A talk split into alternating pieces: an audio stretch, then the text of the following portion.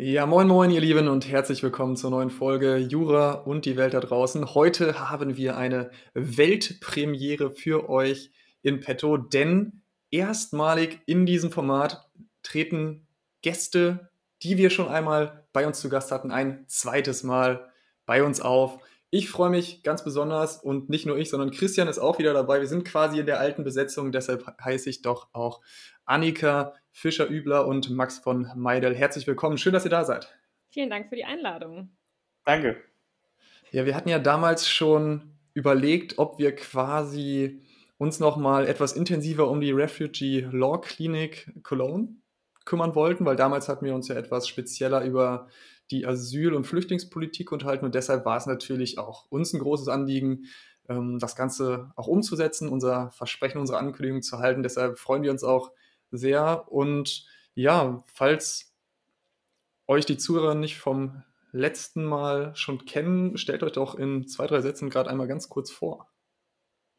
Hallo, ähm, ja, ich bin Annika, ähm, 26 Jahre, habe mein äh, erstes Staatsexamen vor drei Jahren gemacht und bin seit 2015, also schon ähm, während meines Studiums, in die Law Clinic eingetreten, ähm, habe dort dann erst Rechtsberatung gemacht und bin seit etwas mehr als anderthalb Jahren jetzt erste Vorsitzende der Refugee Law Clinic.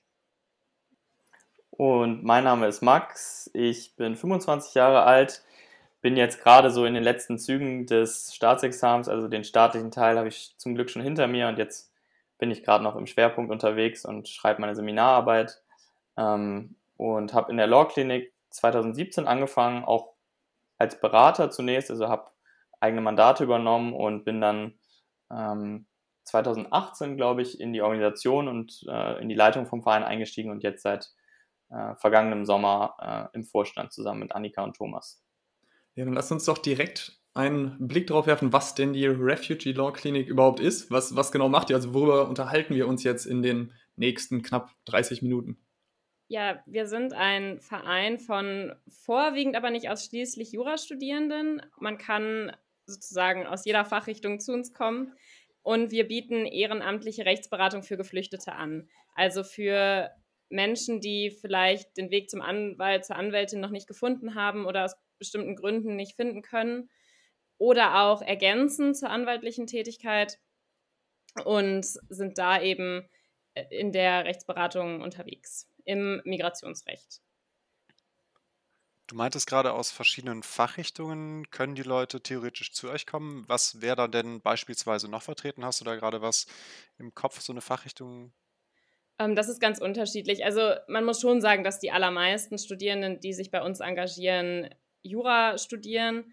Aber wir haben auch schon Studierende gehabt aus ähm, ja, den Fächern VWL, glaube ich, oder Ethnologie, Psychologie, ähm, mhm. Das sind jetzt die, die mir so einfallen, weil ich jetzt da konkrete Leute irgendwie im Kopf hatte.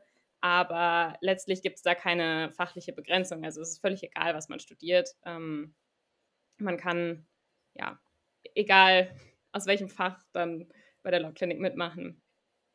Und es gibt ja auch vielfältige Möglichkeiten mitzumachen. Also das eine ist natürlich die klassische Beratung. Dafür muss man dann auch eine Ausbildung bei uns machen, die dauert ein Semester können wir gerne auch später nochmal in Ruhe erklären, wie das funktioniert. Aber man kann auch sehr viele andere Aufgaben übernehmen. Also natürlich ist die Rechtsberatung das Kerngebiet des Vereins, aber ähm, gleichzeitig arbeiten wir auch beispielsweise mit anderen Organisationen zusammen.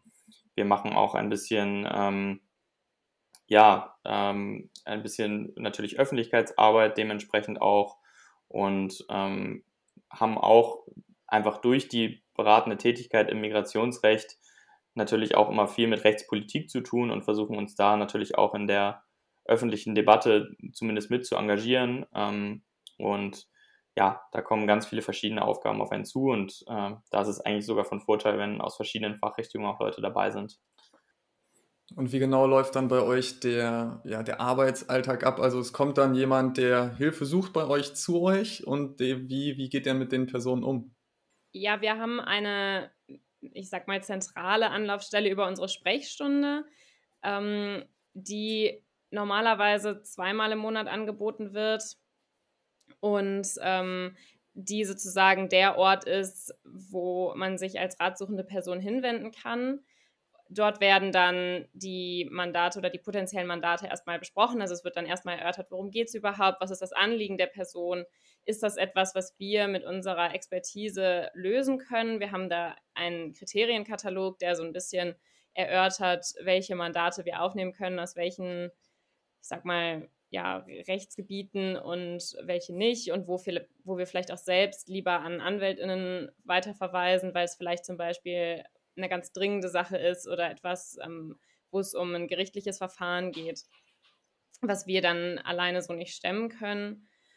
Und wenn in dieser Sprechstunde dann entschieden wurde, dass es ein Mandat ist, das wir durchaus bearbeiten können, dann wird das bei uns intern im Intranet in die sogenannte Mandatsbörse eingestellt, also anonymisiert werden da die Eckdaten des Mandats beschrieben und dann können die Leute, die die Beratung, ähm, also die, die BeraterInnen sind und die die Ausbildung schon durchlaufen haben, sich dann auf die Mandate bewerben. Also da würde dann in zwei, drei Sätzen kurz stehen, worum es geht oder was das Anliegen der Person ist. Und dann kann man sich als qualifizierte Beraterin dann auf diese Mandate bewerben. Und dann werden die verteilt. Ähm, und genau. da geht es dann eben darum, dass immer zwei Leute mindestens ein Mandat bearbeiten, dass es niemand alleine macht zum Beispiel und dass immer mindestens eine sogenannte vollqualifizierte Person, die also schon die gesamte Ausbildung durchlaufen hat und ausreichend geschult ist, dabei ist. Und dann werden diese ja, BeraterInnen dann den Kontakt zu der ratsuchenden Person aufnehmen und so kommt das Mandat ins Laufen. Du sprachst gerade von Bewerbungen darauf. Wie ist das? Gibt es dann ein quasi zentrales Komitee, sage ich mal, was dann entscheidet, wer das machen darf? Oder ist es eigentlich immer so, dass sich das relativ gut ausgeht von den Menschen, die interessiert sind, das zu bearbeiten und die Leute, die dann tatsächlich genommen werden? Nein, also, also es gibt, also man muss jetzt auch nicht inhaltlich schreiben, warum man das Mandat übernehmen will, sondern das ist eher, ähm, eher einfach dann eine Zuteilung, die erfolgt. Es kommt eher auf die Qualifikation an und da gibt es dann intern ähm, eben im Mandatsressort, also unser, unser Verein ist eben in verschiedene Ressorts gegliedert und das Mandatsressort ist dann eben auch für die Mandatsbearbeitung und Verwaltung zuständig. Und da gibt es dann eben konkret einige Personen, die halt in, in dem Ressort arbeiten, die dann die Mandate immer zuteilen. Ne? Das heißt, die, die sehen dann online, ähm, okay, es wurde ein neues Mandat ähm, hochgeladen, weil jemand in der Sprechstunde bei der Hilfe benötigt. Und, ähm, ne, und da haben sich jetzt die und die Leute darauf beworben, wie könnte man die jetzt im Team zusammenbringen. Und dann ähm, wird das eben zugeteilt. Also es ist eigentlich so ein ja, rein interner Prozess, äh, wo jetzt ähm, meistens sich das auch ganz gut ergibt, äh, so von ähm, genau von der Nachfrage und vom, vom äh, von den benötigten Leuten mhm. für die Beratung. Ja. Und was und passiert, wenn ihr dann die Leute ähm, nicht nee, und was passiert dann? Ähm, nee, was passiert denn, wenn es sich nicht genügend Leute finden für, ähm, für die entsprechenden Mandate, schickt ihr die Leute dann einfach wieder weg und verrichtet Dinge? Nein, das im Regelfall nicht. Also es würde dann so laufen, wenn wir merken, ein Mandat ist wirklich über längere Zeit nicht verteilt, weil sich niemand darauf bewirbt, dann würden wir intern über unsere internen Kanäle nochmal darauf aufmerksam machen, dass es dieses Mandat noch gibt und ähm, fragen, ob das nicht auf Interesse stößt und ob nicht jemand Interesse hätte, dieses Mandat zu übernehmen. Und dann könnte man auch, wenn daraufhin sich auch niemand meldet, vielleicht auch nochmal gezielt BeraterInnen ansprechen, von denen man weiß, dass die qualifiziert sind und dass die engagiert sind und auch eigentlich Lust hätten, vielleicht ein Mandat zu übernehmen, die vielleicht schon ein anderes Mandat haben dann würde man die vielleicht auch nochmal ganz persönlich anschreiben und fragen, ob die sich nicht konkret vorstellen könnten, dieses Mandat zu übernehmen. Also wir würden dann erstmal versuchen, intern alle Möglichkeiten auszuschöpfen, nicht doch Leute für dieses Mandat zu begeistern. Ähm, aber ich würde auch sagen, dass das jetzt eigentlich nicht der Regelfall ist. Wir haben natürlich so eine gewisse Einschränkung, weil wir ja wissen, dass dieser interne Verteilungsprozess eine gewisse Zeit in Anspruch nimmt, sodass wir Mandate, die besonders eilig sind, und das gehört eben auch zu diesem Kriterienkatalog, über die Sprechstunde eher dann an Anwältinnen verweisen, anstatt die in die Mandatsbörse einzustellen. Wenn also jemand kommt und sagt, ich habe hier irgendwie ein Schreiben und da muss jetzt innerhalb der nächsten Woche was passieren, sonst wird es bestandskräftig oder wie auch immer oder da ist eine Klagefrist, die abzulaufen droht, dann würden wir eher an Anwältinnen verweisen und nicht das Risiko eingehen, dass es sozusagen dann bei uns in der Mandatsbörse nicht rechtzeitig verteilt wird, weil wir wissen, dass dieser Prozess natürlich eine gewisse Zeit in Anspruch nimmt und daher sind das häufiger Sachen, die jetzt nicht so eilig sind. In dem Sinne, natürlich möchten wir auch, und das ist uns ja auch ein Anliegen, möglichst schnell diese Mandate verteilen, weil die Menschen ja mit einem konkreten Anliegen zu uns kommen und einem konkreten Beratungsbedarf, den wir natürlich so schnell wie möglich ähm, ja, angehen möchten. Aber ich würde sagen, dass es damit schon dann ganz gut ähm, funktioniert bisher. Noch eine Frage jetzt zu der Mandatsarbeit. Ähm, ihr habt jetzt gesagt, oder primär du hast jetzt auch gesagt, dass es verschiedenste Mandate gibt. Ähm, wie stark belastet einen dann die Arbeit? Also einerseits, wie viel Zeitaufwand ist das oder wie viel Zeit sollte man investieren wollen, wenn man bei euch mitarbeiten möchte? Und wie stark ist es auch dann für einen selbst belastend, wenn man jetzt äh, Fälle hat, wo man weiß, ah, das ist aussichtslos oder merkt so, ja, es wird aussichtsloser. Also einmal zeitlicher Aspekt und der andere der emotionale Aspekt. Das ist ganz unterschiedlich, würde ich sagen. Ähm, was im zeitlich, also ich kann ja kurz vielleicht was zum zeitlichen Umfang sagen. Ähm, das ist im Regelfall so, dass wenn man das Mandat übernimmt, ähm, der höchste zeitliche Aufwand ist es natürlich auch immer vom Mandat abhängig, aber meistens ist es so, dass gerade am Anfang dann der ähm, erste Gesprächstermin mit den MandantInnen stattfindet. Dann würde man nach diesem ersten Treffen in eine Supervision gehen, die von uns organisiert wird, in der dann AnwältInnen sozusagen anonymisiert mit einem über diese Fälle sprechen und erörtern, was als nächstes zu tun sein könnte, damit wir sozusagen auch jetzt nicht da, obwohl wir die Ausbildung durchlaufen haben, ähm, sozusagen auf gut Glück da äh, losberaten, sondern das ist schon auch immer durch VolljuristInnen sozusagen abgesichert, die auch im Bereich des Migrationsrechts Erfahrung und Expertise haben. Und dann würde man mit dem, was man in der Supervision besprochen hat, wieder zu den MandantInnen gehen. Dann steht vielleicht ein Behördentermin an, dann ist vielleicht ein Schriftsatz zu verfassen. Das ist also ganz unterschiedlich und häufig ist es so, dass es dann nach so dieser ersten Phase eher ein bisschen ruhiger wird und dann man auf eine Antwort wartet, dann kommt die irgendwann, dann würde man das wieder besprechen, dann würde man das wieder in der Supervision rückkoppeln. Aber das ist meistens so, dass es um die Aufnahme des Mandats herum vielleicht am aufwendigsten ist und wie hoch der konkrete Aufwand ist, ist dann vom einzelnen Mandat abhängig. Und dann läuft es oft so ein bisschen aus oder dann wird es auf jeden Fall so ein bisschen ruhiger, würde ich sagen. Und was die, was die psychische Belastung angeht, hast du natürlich recht. Das sind dann halt ne, im Unterschied zur Vorlesung oder zur Klausur, wo man einfach irgendwie einen Sachverhalt sich durchliest, das sind dann halt echte Schicksale, ähm, mit denen man konfrontiert wird und teilweise sind das krasse Geschichten. Natürlich, ähm, vor allem auch die, die Fluchtgeschichte ist oftmals ähm, natürlich sehr grausam, äh, wie man sich vorstellen kann. Und klar ähm, sind das Herausforderungen für einen auch in der Beratung, ähm, aber wir äh, glauben, dass wir da eigentlich eine ganz gute Herangehensweise haben. Zum einen haben wir ja die ähm, Ausbildung, die man vorher sowieso erstmal durchlaufen muss, bevor man überhaupt beraten darf. Ähm, das ist zum einen eben wichtig, um quasi im Verein abzusichern, dass die Menschen, die beratend tätig werden, eben auch wirklich Ahnung haben vom Rechtsgebiet. Migrationsrecht ist ja jetzt auch nicht sowas, was man im ersten Semester direkt äh, fünf Stunden die Woche lernt, sondern es ist ja eher ein Randgebiet des Verwaltungsrechts, ähm, spezielles Verwaltungsrecht eigentlich, wenn man so will. Und ähm, genau, dementsprechend muss man ähm, dort die Ausbildung durchlaufen und äh, da lernt man auch nicht nur das Inhaltliche, sondern man wird auch ähm, in verschiedenen Workshops unter anderem auch darauf vorbereitet, ne, wie das dann überhaupt ist, wie auch das Verhältnis zwischen der Mandantin oder dem Mandanten und der beratenden Person dann sein sollte, wie, also wie man da auch ähm, eine gewisse Nähe und gleichzeitig eine Distanz schaffen kann. Ne? Und ähm, während der, des Beratungsprozesses, also während dieser ganzen ähm, Schritte, die Annika eben gerade erläutert hat, währenddessen haben wir jetzt auch mittlerweile im Verein selbst eine Möglichkeit ähm, für die BeraterInnen eine Art psychische äh, ähm, Sprechstunde ähm, zu nutzen. Ja, also eine gewisse, eine gewisse Möglichkeit sozusagen darüber zu sprechen, was einen beschäftigt während der, ähm, während der Beratung und wie man selber damit umgeht, ähm, ne, dass man diese schrecklichen Geschichten hört oder, oder vielleicht auch, dass man sich hilflos vorkommt oder dass man dass man ja so ein bisschen ja das Gefühl hat irgendwie, dass ja, dass die Welt vielleicht auch unfair ist, dass das System irgendwie Kacke ist. Das kommt durchaus auch öfter mal vor, dass man sowas denkt äh, während so einer Beratung.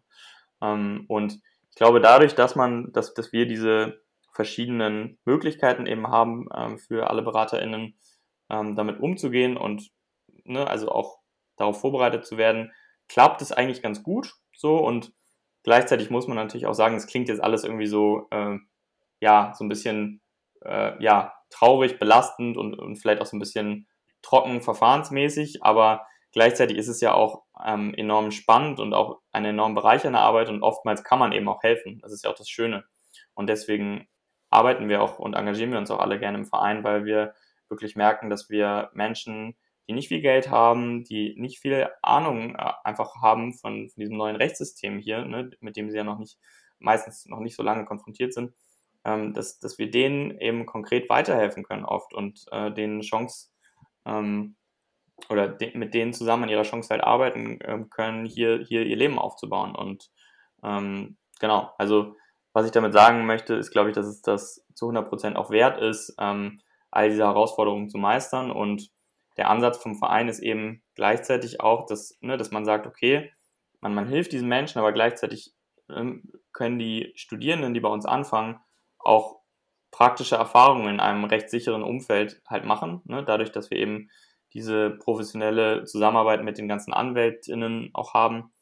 Und ähm, und diese Rücksprachemöglichkeiten haben, ist es ja so, dass man nie die Entscheidung alleine trifft, sondern man macht sich halt erstmal selbst Gedanken und ähm, hat so diese persönliche Ebene und ja, kann da eben erste praktische Erfahrungen sammeln und, und gleichzeitig halt Menschen helfen. So, und das ist irgendwie, ja, auch so ein gewisser, äh, ja, ideeller Ansatz, wenn man so will. Und ja, deswegen kann ich es nur jedem empfehlen, das mal auszuprobieren.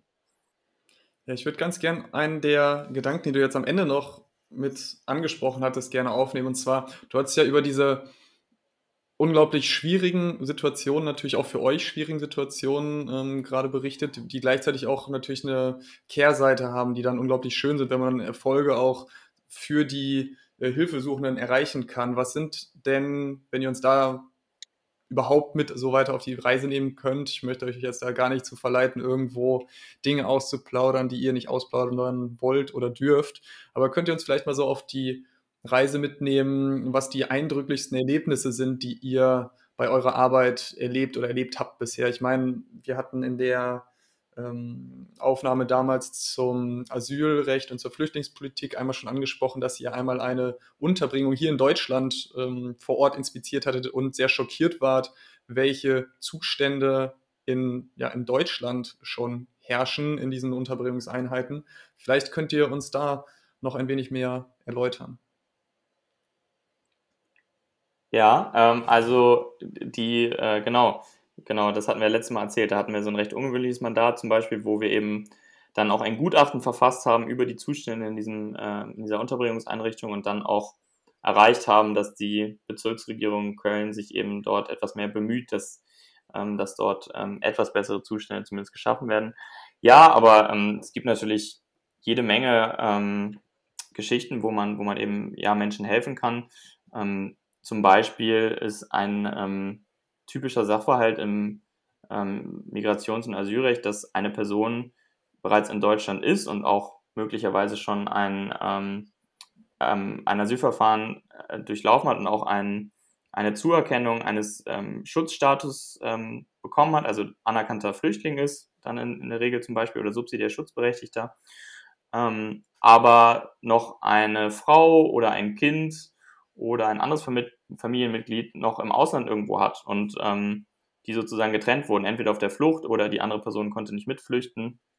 Ähm, und ähm, dann gibt es eben im, im, deutschen Recht oder generell in, in, ne, im europäischen äh, Asylrechtssystem in, in, fast allen Nationalstaaten, da gibt es dann eben die Möglichkeit, Familiennachzug ähm, ähm, sozusagen zu ermöglichen. Dass man, da muss man eben ne, einen Antrag für ein Visum stellen in der Regel bei den ähm, äh, äh, bei den Botschaften oder äh, Konsulaten im Ausland, in dem, in dem Heimatland von den Personen. Und ja, da kann man tatsächlich ähm, ähm, recht effektiv zum Beispiel auch helfen. Ne? Und das ist, das ist auch eine außergerichtliche Beratung. Also immer wenn es so um Gerichtsverfahren geht, dann ist es halt oft, oft schwer für uns äh, zu helfen, weil wir das, ähm, äh, weil wir ja kostenlose Rechtsberatung geben und auch äh, in dem Sinne keine Vorjuristen sind, die hauptberatend tätig sind. Das heißt, die meiste Beratung, die erfolgt, ist außergerichtlich. Und das ist eben so ein ganz typischer Fall, ne, wo es dann halt so ist, ähm, dass eine Person halt hier ist und die vielleicht für sie wichtigste Person in ihrem Leben ist halt noch in einem Land, wo extreme Gefahren lauern. Und dann kann man eben, wenn man weiß, wie das funktioniert mit so einem Visum, wie man, wie man das beantragt und welche Voraussetzungen dafür erforderlich sind und so, äh, wenn man die dann einfach beratend dabei begleitet und ähm, eben dann auch ne, die Kommunikation mit den deutschen Behörden übernimmt ähm, oder zumindest unterstützend ähm, äh, übernimmt, da kann man eben enorm schnell was erreichen. Ne? Und dann auf einmal ähm, ist das Visum da und die andere Person ähm, kann nach Deutschland kommen. So, das ist, also das ist nur ein, ein Beispiel von vielen. Ähm, oftmals ne, geht es natürlich auch ähm, um Sachen hier in Deutschland oder ne, das droht dann irgendwie auch die, die Abschiebung oder sowas ähnliches. Das, das sind natürlich nochmal ganz andere Fälle, aber das vielleicht, ja, vielleicht ein ganz anschauliches Beispiel dafür, was man, was man so erreichen kann mit der Arbeit. Hättet ihr beide denn ein Beispiel für ein konkretes Mandat, wenn ihr darüber abstrakt äh, sprechen könnt, ähm, was jetzt für euch so die erfüllendste Erfahrung war oder das erfüllendste Mandat oder jetzt das erfüllendste an eurer Arbeit ist, weil wir jetzt, wir können ja mal so ein bisschen das Positive hervorheben, weil ich ja gerade eben so ein bisschen eher, wie belastet das äh, darüber gesprochen habe. Ich muss sagen, ähm, tatsächlich die Mandate, die ich alle übernommen habe, die laufen alle noch. Also da ist tatsächlich ähm, eins jetzt fast abgeschlossen, aber ansonsten sind die Mandate alle noch irgendwie im Gang, ähm, sodass man da jetzt einen finalen Erfolg, sage ich mal, gar nicht unbedingt ähm, berichten kann, weil es eben noch kein, also noch der Ausgang noch offen ist. Ähm, und ich habe aber ein Mandat, in dem jetzt schon sozusagen viele kleine viele kleine Hürden genommen wurden und wo irgendwie viele kleine Erfolge eingetreten sind, weil bestimmte bürokratische Hürden irgendwie aus dem Weg geräumt wurden und weil ähm, bestimmte, also es ging bei ihm dann auch darum, um sozusagen Anerkennung eines Studienabschlusses, es hatte dann geklappt, solche Geschichten, ne, eines im Ausland erworbenen Studienabschlusses. Und das hatte dann, das hatte er dann ähm, geschafft, ähm, diese Anerkennungsprüfung und so, das sind natürlich irgendwie besondere Erfolge. Ich will gar nicht so sagen, dass das dann für, also für mich, also ich habe mich dann natürlich gefreut, aber vor allem ja auch für ihn. Also gar nicht so sehr, weil ich das jetzt als sozusagen für mich so besonders erfüllend begreife, sondern weil ich natürlich ähm, für das Mandat und für den Mandanten mich freue und ähm, irgendwie ja den, den Erfolg natürlich sehe so.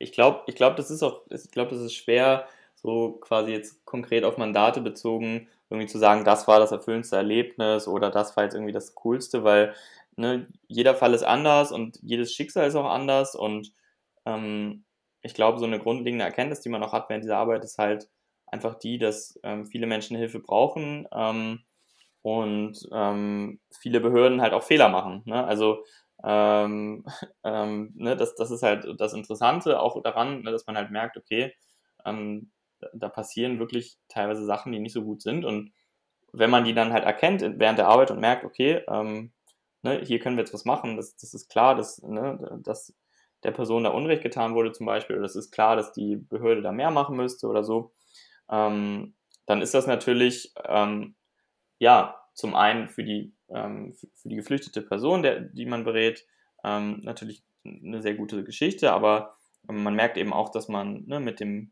mit dem Recht, was man eben anwendet und irgendwie, womit man argumentiert, dass man damit halt auch, ähm, ja, wirklich Personen helfen kann. Und ähm, ja, ne, also das, das vielleicht so dazu. Was mich noch interessieren würde, das geht dann wieder so ein bisschen in diese eher negative Richtung, aber auch gleichzeitig finde ich eine ganz spannende und auch wichtige Richtung, weil wir leben ja in einer Zeit, in der der Populismus wieder erstarkt, Rassismus sehr präsent ist und auch Ausländerfeindlichkeit mehr oder weniger zum ähm, alltäglichen Business gehört, auch wenn man es sehr ungern und natürlich in dieser Deutlichkeit ausspricht. Ihr seid natürlich jetzt ja, Personen, die, die ja diese Zielobjekte dieses Hasses äh, unterstützen und denen zur Seite stehen. Erlebt ihr auch mal, dass ihr äh, ja gleichzeitig auch diese Abneigung äh, und Aggressivität erfahrt? Also ich selber bisher zum Glück gar nicht. Ähm, ich würde eher das Gegenteil sagen. Also gerade ähm, hier in Köln, wenn ich irgendwie von der Arbeit erzähle, dass das eher positiv aufgenommen wird. Also, dass ich persönlich äh, schon damit konfrontiert gewesen wäre, äh, so dass, dass mir jetzt da von rechter Seite irgendwie besonderer Hass entgegenschlägt, ist zum Glück noch nicht passiert. Es gab einmal einen Vorfall, das betraf aber den Vorstand, quasi die Vorstandsperiode noch vor meiner, ähm, dass da die Bilder unseres Vorstands, die von der Homepage genommen wurden, auf so einer ja, rechten Seite irgendwie aufgetaucht sind.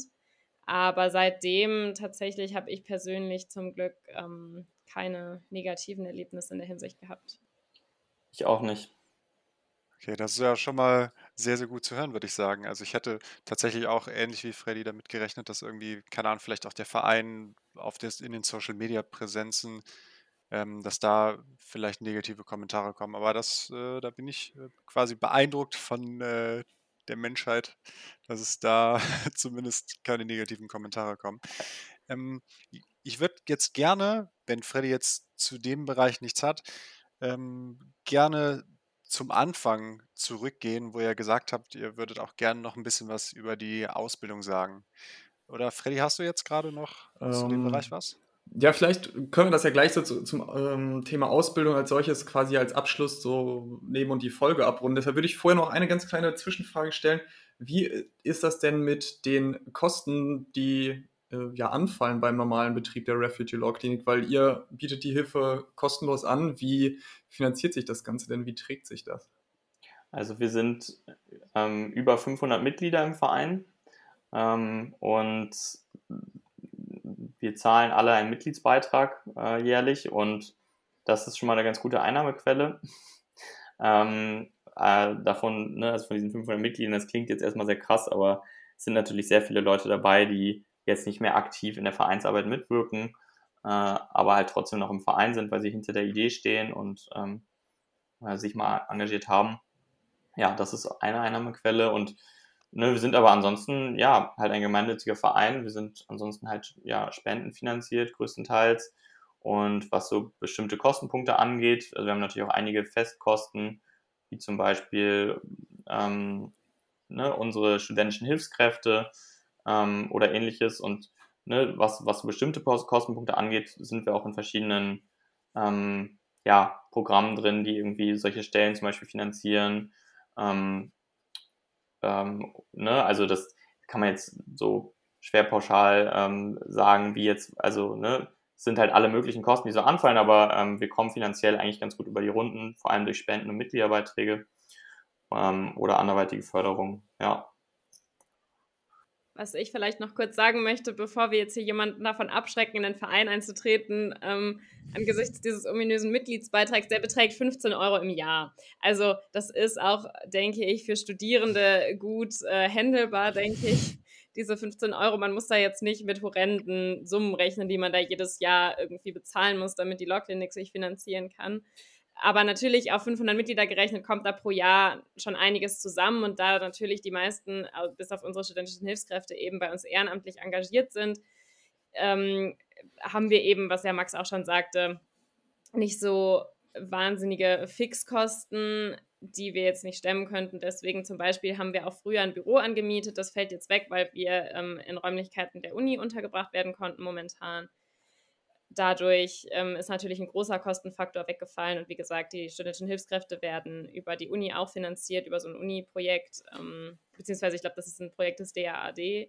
Ähm, und dadurch können wir uns dann gut finanzieren. Aber ich möchte jetzt niemanden davon abschrecken, in den Verein einzutreten. es sind 15 Euro im Jahr. Und das ist ja auf jeden Fall überschaubar und wenn man so realistisch ist, jetzt zu normalen Zeiten, wenn jetzt nicht Corona ist, ist das so eine Summe, die man sich dann an einem Abend, wenn man mal nicht unterwegs ist und nicht vielleicht viel Geld in ominösen Bars und Kneipen auf den Kopf haut, gleichzeitig spart und zudem noch ein gutes Gewissen hat, weil man was Gutes tut. Also wahrscheinlich sehr, sehr gut investiertes Geld, würde ich jetzt mal behaupten. Hm, dann würde ich sagen, werfen wir doch nochmal einen Blick in Richtung der Mitarbeit bei euch, in Richtung der Ausbildung. Also wie genau läuft das denn ab? Also was genau lernt man in diesem Ausbildungsprozess? Ja, also wir können ja einfach mal beschreiben, wie das funktioniert. Also äh, grundsätzlich ist es eben so, dass man typischerweise als Einstieg jetzt in die Vereinsarbeit wirklich die Ausbildung bei uns macht. Und die Ausbildung ist im Grunde, ähm, dauert ungefähr ein Semester und ist ähm, vereinsintern organisiert. Ähm, insofern, als dass wir dort im Rahmen dieses Ausbildungsprogrammes eben, bevor das anfängt, ähm, das, das eben ne, offiziell ankündigen, dass jetzt wieder eine neue Ausbildungsphase anfängt. Das ist einfach an die Semester von der Uni gegliedert. Ne? So muss man sich das vorstellen. Also jetzt zum Sommersemester beispielsweise fängt dann wieder eine neue Ausbildungsphase an. Und dann kann man sich bei uns bewerben, wenn man diese Ausbildung machen möchte. Und ähm, wir machen das bewusst so, dass man dann zumindest kurz ähm, in einem kleinen Anschreiben uns, uns halt mitteilen soll, warum man mitmachen möchte, weil wir eben ähm, ja halt auch begrenzte Kapazitäten haben und schon gerne halt Leute ausbilden wollen, die dann halt auch wirklich für uns arbeiten wollen. Und ne, also wir hatten das halt auch schon mal, dass irgendwelche Leute von der Bezirksregierung Köln oder so dann die Ausbildung machen wollten bei uns. Und äh, das passt dann nicht so zu 100 Prozent mit unseren Vorstellungen zusammen. Ähm, ne, aber das, also die, die, meisten, die meisten Leute, die sich da bei uns bewerben, das sind genau, sind einfach Studierende aus allen Semestern. Das ist eigentlich auch egal, in welchem Semester man ist. Also es ist von Vorteil, wenn man schon ein bisschen was zum Verwaltungsrecht weiß, aber nicht zwingend notwendig. Und ähm, ja, dann geht's los ähm, mit, mit dem, pünktlich mit dem Start des Semesters und ähm, die Ausbildung besteht dann immer aus einer Vorlesung, die einmal wöchentlich äh, von zwei Anwältinnen gehalten wird, mit denen wir zusammenarbeiten aktuell. Und sie besteht auch aus Tutorien, die von, ähm, ja, von anderen Dozierenden quasi vereinsintern ähm, geleitet werden, wo man eben so ein bisschen auch noch die Anwendung lernt. Ich meine, Annika, du kannst das vielleicht besser erzählen, weil du auch schon mal Tutorien geleitet hast oder auch leitest. Ja, ich habe, ähm, inzwischen mache ich das ähm, nicht mehr, aber ich habe mal zwei Tutorien geleitet, ähm, die vorlesungsbegleitend gelaufen sind. Und äh, genau, da geht es dann eben ähnlich wie eine AG, kann man sich das vorstellen, darum, die, das Wissen aus der Vorlesung nochmal fallbezogen zu vertiefen. Also im Prinzip ganz genauso wie eine AG zu einer Vorlesung im normalen Studium, mit dem Unterschied, dass das Tutorium nur alle zwei Wochen stattfindet. Ja, und dann, genau, und in der, in der Vorlesung selbst lernt man halt alles so zum Asyl- und Aufenthaltsrecht, was man ähm, erstmal so grundlegend auch für die Beratung dann braucht, also wie das Asylverfahren funktioniert. Ähm, man lernt auch die europarechtlichen Bezüge dazu und ähm, ja, so ein bisschen auch die praktische Anwendung. Und am Ende wird auch eine Klausur geschrieben. Äh, das, das müssen wir halt machen, um sozusagen ähm, ja, halt auch eine qualifizierte Beratung dann gewährleisten zu können. Ähm, und ich würde aber sagen, dass der Zeitaufwand insgesamt ähm, nicht so mega hoch ist. Also es ist jetzt nicht mit einer ähm, Klausur aus dem Grundstudium jetzt äh, ne, so von den Kernfächern zu vergleichen. Also es ist schon, ist schon weniger, weniger Stoff, würde ich sagen. Und ähm, genau, das ist so das Prozedere. Und wie gesagt, das, das Thema ist halt auch, also wenn man ne, so ein bisschen sich auch dafür interessiert, ist halt auch natürlich sehr interessant, wie das funktioniert, wie es geregelt ist und so.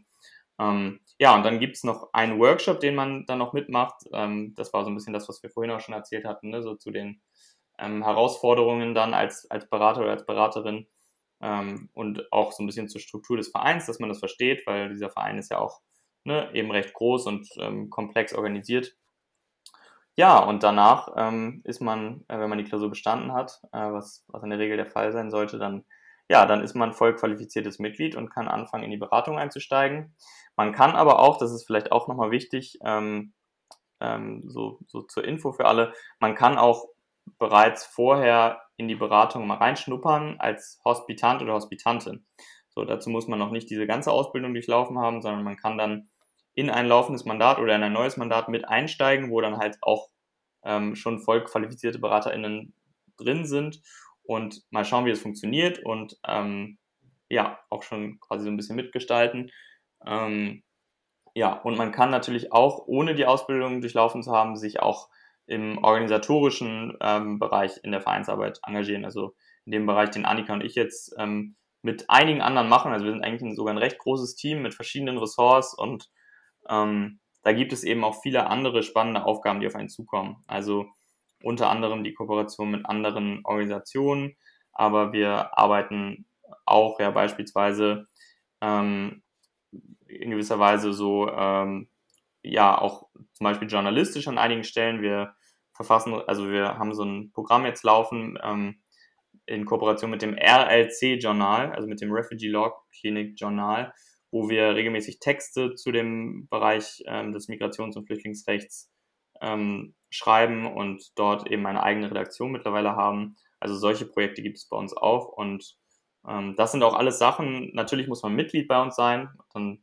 muss man eben den Mitgliedsantrag stellen, aber ich würde sagen, dass die Hürde eigentlich recht gering ist, anzu anzufangen bei uns und ähm, dass es halt eine, eine ganz spannende Möglichkeit ist, so neben dem Studium ähm, sich ja mal ganz anders mit Jura zu beschäftigen und mit allem, was so dazugehört. Was ich vielleicht noch ergänzen würde, ist, ähm, dass wir über unsere Ausbildung, also über diesen Semesterkurs hinaus, auch noch ein relativ umfangreiches Schulungsprogramm anbieten, jedes Semester, ähm, weil man sozusagen, auch wenn man den Semesterkurs abgeschlossen hat, ja dann jetzt nicht die nächsten zehn Jahre fröhlich beraten sollte, sondern auch ja sich sozusagen ständig ein bisschen irgendwie auf dem Laufenden halten sollte. Man soll dann im Jahr oder man muss dann im Jahr, um voll qualifiziert zu bleiben, drei von unseren Schulungen besuchen und dieses Schulungsprogramm ist auch nochmal inhaltlich weit über das hinausgehend, äh, sozusagen, was im Semesterkurs besprochen wird. Ähm, da muss dann aber auch keine Klausur mehr geschrieben werden. Da geht es wirklich dann um das Besuchen der Schulung und da haben wir dann ganz verschiedene Sachen. Also wir haben dann auch Schulungen zum Thema Rassismus, kritischer Umgang mit Geflüchteten oder gestern war zum Beispiel eine Schulung zum Thema geschlechtsspezifische Fluchtursachen, also insbesondere frauenspezifische Fluchtursachen. Und dann hatten wir auch ein Thema Datenschutz in der Mandatarbeit. Also es gibt da wirklich ganz, ganz viele verschiedene Themen, die wir da versuchen auch noch irgendwie zu besprechen oder ähm, sozusagen sozialrechtliche Fragen, die sich für AsylbewerberInnen stellen, ähm, die wir dann versuchen durch diese Schulungen irgendwie anzusprechen.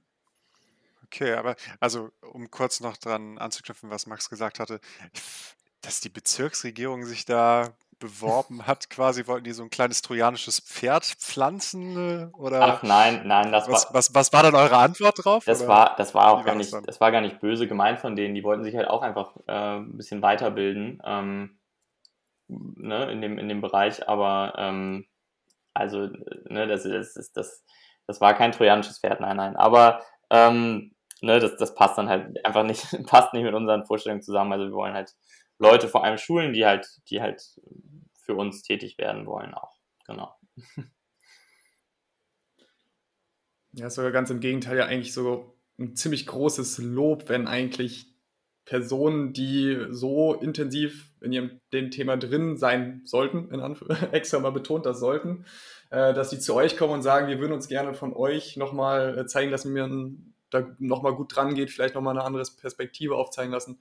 Ich meine, ja, ein großartiges Zeichen auch für eure Arbeit, würde ich jetzt mal einfach behaupten. Und äh, auf jeden Fall ein sehr schöner Einblick, auch ein kurzer Einblick natürlich. Wahrscheinlich gibt es da noch viel mehr, was man ausführen könnte, um die Details ähm, eurer Arbeit noch zu beleuchten. Aber ich glaube, so für einen ersten Eindruck ist das auf jeden Fall schon mal ein, ein, ja, eine sehr schöne Umschreibung gewesen. Und ich glaube, mit diesen Impressionen könnten wir die Folge so langsam aber sicher abschließen, wenn ihr nicht noch was habt, wenn Christian nicht noch eine weitere Frage habt.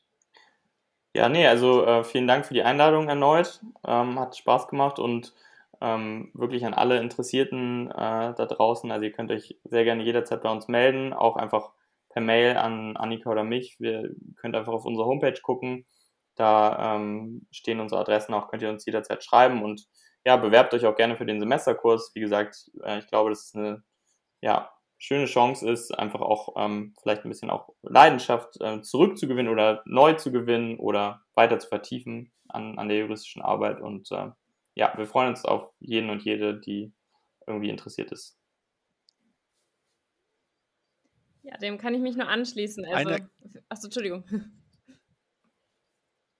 Alles gut, red ruhig weiter. Ich wollte sagen, dem kann ich mich nur anschließen und möchte natürlich auch nochmal den Appell an all diejenigen richten, die sich jetzt äh, für die Arbeit interessieren. Es ist für jeden und für jede eine Möglichkeit da, sich zu engagieren, auch unabhängig von, oder je nachdem, wie viel Zeit man auch mitbringt, ähm, gibt es da unterschiedliche Möglichkeiten. Man ist zu nichts gezwungen, man kann alles machen, was man möchte, so ungefähr, ähm, und worauf man Lust hat. Und wir freuen uns natürlich immer sehr, wenn Leute, ähm, die sich für die Arbeit interessieren, bei uns vorbeikommen. Unsere Website heißt übrigens Refugee Cologne, Refugee Law Clinic Cologne.com. So. Okay, sehr, sehr gut. Also mir hat es auch sehr viel Spaß gemacht, nochmal mit euch intensiver über eure Arbeit dann zu sprechen und wie man sich bei euch engagieren kann. Eine allerletzte Frage habe ich noch an Annika und zwar, wann startet der nächste Semesterkurs, falls sich jetzt Leute dafür interessieren sollten? Wann geht es das nächste Mal los? Weißt du das zufällig gerade? Äh, ich habe leider tatsächlich die konkreten Daten der nächsten Bewerbungsphase nicht im Kopf, aber das wird auf jeden Fall immer frühzeitig über unsere Homepage veröffentlicht und auch über unsere allen anderen Kanäle, die wir haben. Ähm, das ist immer also so. Instagram und Facebook genau, Instagram, Facebook ähm, und vor allem eben die Homepage. Also wenn man sich da interessiert, das wird dann immer so liegen, dass man, also dass die Bewerbungsphase abgeschlossen ist, wenn das Semester losgeht. Und meistens gibt es dann auch noch eine zweite Frist, wenn vielleicht die erste Semesterwoche schon begonnen hat, ähm, für NachrückerInnen sozusagen. Aber ich glaube, man kann sich dann ja so im Laufe der zweiten Märzhälfte, denke ich, darauf einstellen. Wunderbar. Wir werden auf jeden Fall eure Kontaktdaten auch in den Show Notes aufführen, dass jeder auch darüber nochmal den Zugriff habt. Auch von meiner Seite recht herzlichen Dank an euch, dass ihr wieder die Zeit euch genommen habt, hier bei uns zu Gast zu sein, auch für eure offenen Worte und insbesondere auch dafür, dass ihr diese großartige Arbeit ehrenamtlich und so intensiv betreibt. Also ähm, wirklich ganz, ganz großes Kino, eine Sache, die vielen Leuten weiterhilft. Deshalb riesengroßes Dankeschön an euch, stellvertretend an euch für auch äh, die Arbeit aller anderen im Verein. Und ähm, hat mir sehr viel Spaß gemacht. Euch vielen Dank, alles Gute und passt auf euch auf. Vielen Dank an euch.